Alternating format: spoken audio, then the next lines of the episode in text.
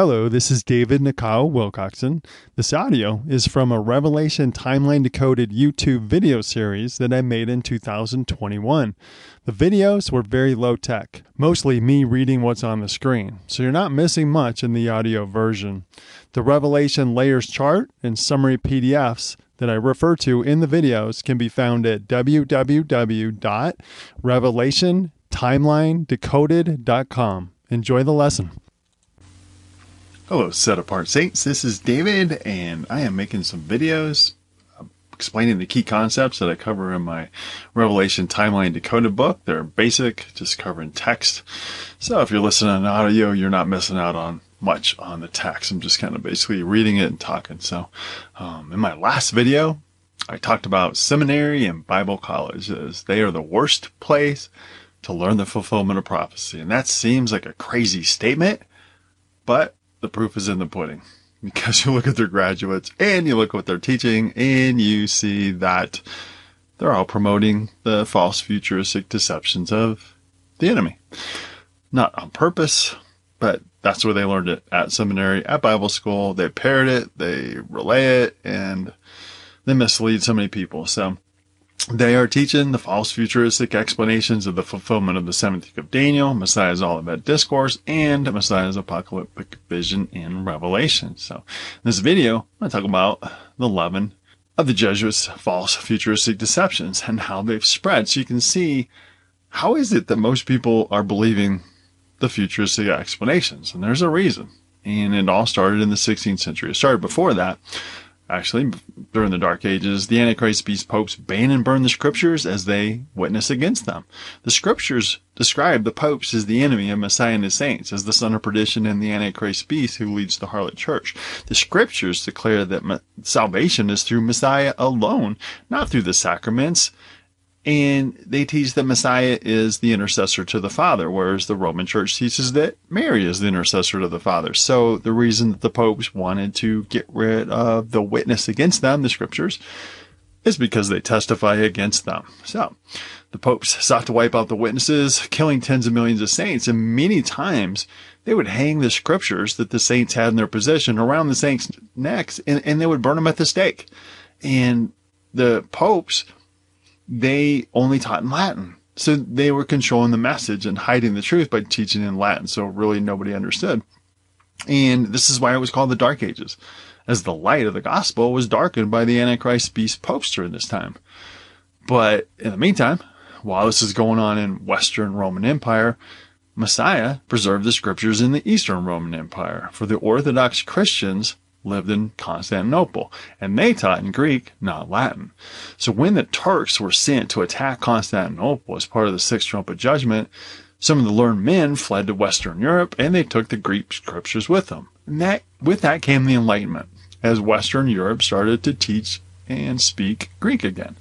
And so one point is that Messiah's prophecies in Revelation aren't just about judgment against apostate people. They're not just about the saints.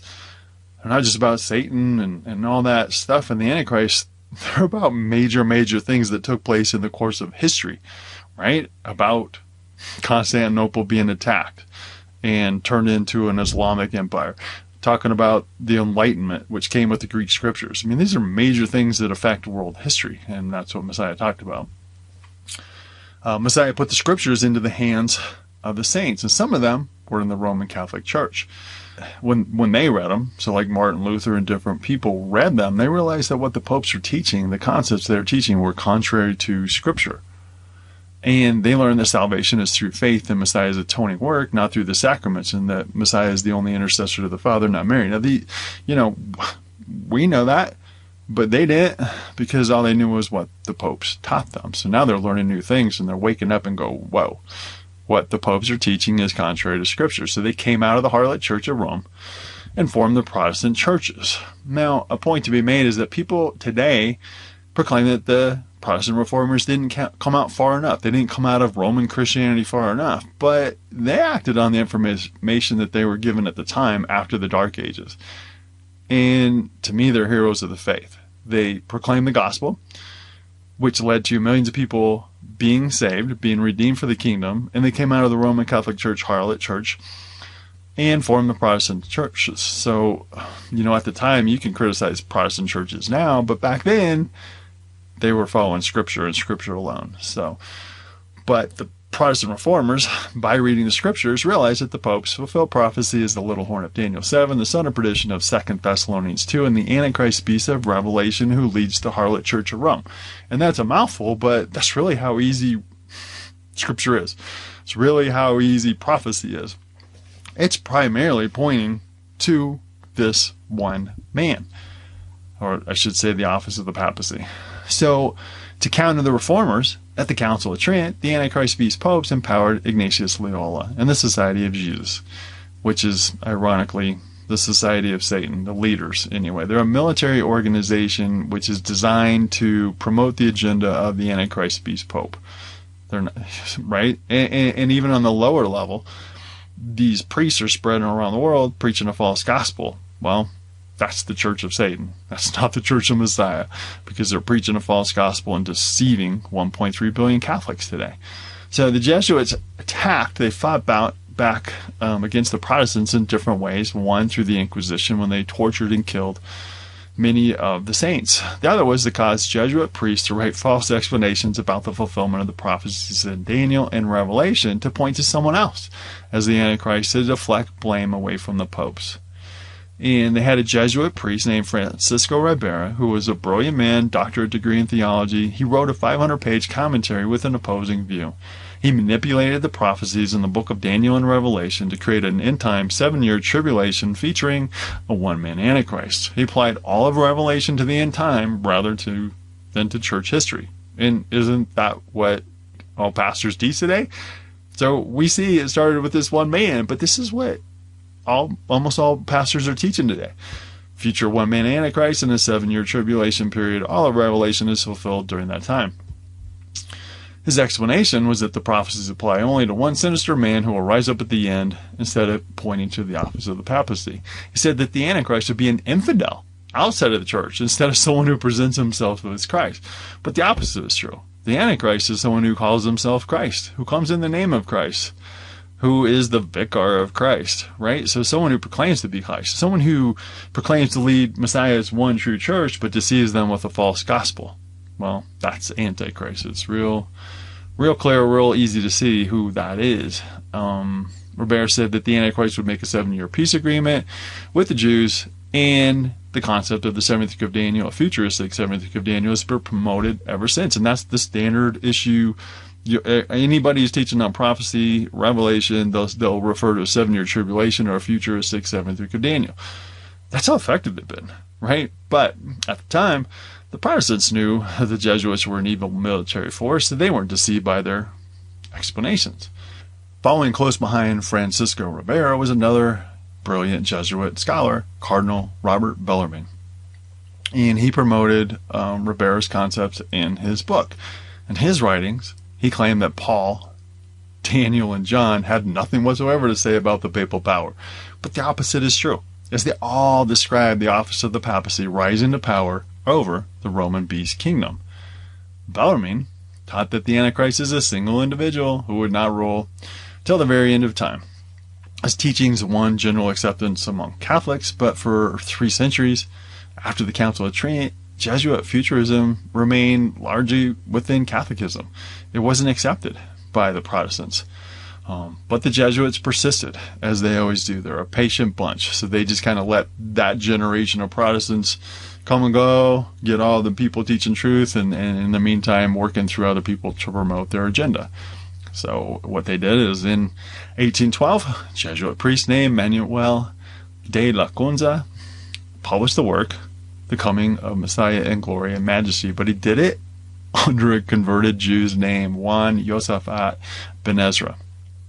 So he used a Jewish name to make the work acceptable to Christian leaders, right? I mean, isn't that just brilliant? Because nobody's going to pay attention to a Jesuit. They, the, the saints knew that they're the enemy. And so, wow, here comes a Jew, converted Jew teaching us truth. Okay, we'll pay attention to that, right? That's how they work. And it's interesting that today there are some popular Jewish Christians who teach the false futuristic explanations because Christians seem to blindly trust them because they're Jewish. They're God's chosen people. They're held to a high regard. And that includes Jonathan Cahn, who writes prophecy books. He's featured on many interviews. He's misleading people with false futuristic narrative. And because he acts Jewish, people blindly trust him. People like Dalton Thomas of FAI Studios, who lives in Golan Heights, Stephen Ben-Danon of Israeli News Live. They all seem very sincere. They all seem to, uh, you know, uh, be in love with Messiah, with the Heavenly Father. They seem sincere, but they're misleading people about prophecy fulfillment. That's the bottom line. And but because they're Jewish, people tend to blindly trust them. So let's go forward with the story, and, and you'll see where this ends up. Um, Dr. Maitland, Bible scholar, he found Ribera's doctrines and began to publish them and advocate his teachings. James Todd, professor of Hebrew, right? Same thing. He found the found the deceptions of Maitland and paid them forward. So you, you see this path of these people who, Bible scholars, lawyers, professor of Hebrew. Um, you're seeing you know leaders who, you know, are intelligent and esteemed, and they're promoting the futuristic deceptions. Whether they're being led by a Jesuit priest, whether they're just buying into it. I cannot tell you that, but you see John Henry Newman, and you know he continued to promote it. Minister Edward Irving continued the same narrative, pointing to a one-man antichrist, but he took it a step further and he promoted the concept of a secret rapture. So the concept of a pre-trib rapture didn't exist for 1800 years until it was introduced by Irving. So, and he was promoting the Jesuits' end times Antichrist deception. So now we have that born, the pre-trib rapture. And, and you look at what's going on today, and many people believe in the pre-trib rapture based on the futuristic 70th week of Daniel, right? So it's crazy. You see Darby, a brilliant lawyer, pastor, theologian, wrote many books, visited America six times, he preached in major cities, any planted seeds in American soil. So you see the path. You see how this is being the leaven of the Jesuits' deception is being spread. But one of the most influential people is Cyrus Scofield, who's a lawyer from Kansas, greatly influenced by Darby. He published the Scofield Reference Bible. Now I think that you know Scofield might have been led by a Jesuit priest, but you know it, it's really hard to prove these things out. But either way, his reference Bible had study notes. It interjected the uh, futuristic explanations in the commentaries, and it became insanely popular in America. They had to print millions of copies, and we're talking about 19, you know, early 1900s, millions of copies. That's that's a that's a popular book. So that was the beginning of the end in America for for believing the historical narrative, and it was received by Baptists, Congregationalists, Presbyterians, um, Southern Baptists. It was the standard issue Bible, and so as pastors and now as Southern Baptists and all these different denominations were reading the explanations, they were programmed with the futuristic de- deceptions. And then there was Lewis Sperry Chafer, and you probably have never heard of the guy right? Maybe you've heard of Scofield and Darby and some of the other ones, but Chafer, I doubt it. And it was just something that uh, the Spirit had me pursue. And what I found out is that Chafer became associated with Scofield, and Scofield was his mentor. So much so that when Scofield died, Chafer moved to Dallas to pastor Scofield's church. So that's how tight they were. Then, a few years later, Chafer and his friend realized their vision of creating a simple Bible teaching seminary, right? And it became Dallas Theological Seminary. Now we got a tie. We got Scofield, we got Darby, we have all these people, and now we have Dallas Theological Seminary, a direct link to that college. And it became the center of dispensational teaching due to his systematic theology that approaches you know the Bible from that perspective. He wrote an eight-volume work called Systematic Theology. It's still required um, reading in many of the courses at DTS. And when you look at the alumni of DTS, you see the popular people who are promoting the Jesuits' false futuristic explanations. Now, I'm not saying all these people are wolves. I'm just saying they've been to DTS. That's where they learned the explanations that originated from the Jesuits, and they are promoting them. So let's start with Hal. Lindsey graduated from DTS Masters, released the great late great Planet Earth, And how many people, 30 million copies have been sold, 30 languages. Um, and how many people read that and were programmed with the deceptions, especially the older generation. They, they look to him as an authority. He's graduated from DTS. He's been teaching forever. He's still teaching. But, you know, he's promoting Sperry's concept of the Jews being God's chosen people, the Jews having a, a, a separate purpose, even, and plan apart from Christians. And he still teaches, he's still misleading people. Uh, countless people have been misled from that one man over the years. Chuck Swindoll attended DTS and he became the president, right? So that's how tied in he is. His Insight for Living radio program is broadcast on more than 2,000 stations around the world in 15 languages. He seems to be a very sincere follower of Messiah. Um, you know, he's lighthearted. He, he's just a seems to be a great guy. But the bottom line is his prophecy fulfillment explanations are deceiving people. And that's the whole point. I am not trying to judge these people. I'm not trying to say they're not teaching the gospel. I'm not trying to say that everything they teach is false. I'm just simply pointing to how did they come to know the false explanations which have impacted so many people. Got David Jeremiah, master's degree from DTS, Turning Point Ministries, right? It's broadcast on radio, internet. Um, he does, you know, he did a What in the World is Going On prophecy series. He's wrote many books, and he's promoting the Jesuits' false future explanations. Like I said, not on purpose, but uh, the bottom line is that's what's taken place. J. Vernon McGee through through the Bible Radio Network, Ron Rhodes, uh, reasoning from the scriptures, more DTS graduates, more influence. Dr. Thomas Ice, masters from DTS. Him and Tim LaHaye wrote the popular Left Behind series of books and movies. So, how many people have been impacted by that? It just reinforces. So when pastors when people listen to David Jeremiah, Chuck Swindoll, Left Behind movies, all this stuff, they're pastors. Now you see the massive programming in their brain, the repetition. They they can't conceive anything outside of the futuristic explanations. So those are the pop, you know, popular DTS graduates that I cover, but there are many, many thousands of graduates who are pastors now, who work in Christian ministries, who are also teaching these explanations. Now you see how the leaven of the Jesuits' deceptions has spread around the world. You know, so so now you see the, the grain deception. For for me to say that a DTS graduate is wrong about prophecy fulfillment is to be deemed as a fool. Yet the opposite is true, as it is the DTS students who are fooled by the Jesuits' false futuristic deceptions. And the teachings are so ingrained in pastors' minds and students' minds that it's near impossible for them to see the historical perspective. So I don't show you this to proclaim that I'm smarter than them, that I'm better than them. I'm just simply showing you how we've gotten to the point where most people believe the false futuristic explanations. People hear them on the radio, on TV, in the movies, in YouTube, read their articles. Their people's minds are saturated with this programming. So when you try to help them see the historical narrative, they reject it. I'm just trying to help you understand what you're up against and, uh, and, and why it is that most people believe the deception. So we need to pray for a great move of the Spirit to stir up pastors worldwide, to guide them to the truth about the glorious fulfillment of the 70th book of Daniel, Messiah's Olivet Discourse, and Messiah's apocalyptic vision in Revelation the prophecies validate the authority of Scripture and the deity of Messiah. They reveal the glory of our beloved Messiah, which is why the enemy has worked so hard to hide the truth. So if your pastor is teachable, give them a copy of the 70th of Daniel 9 decoded book.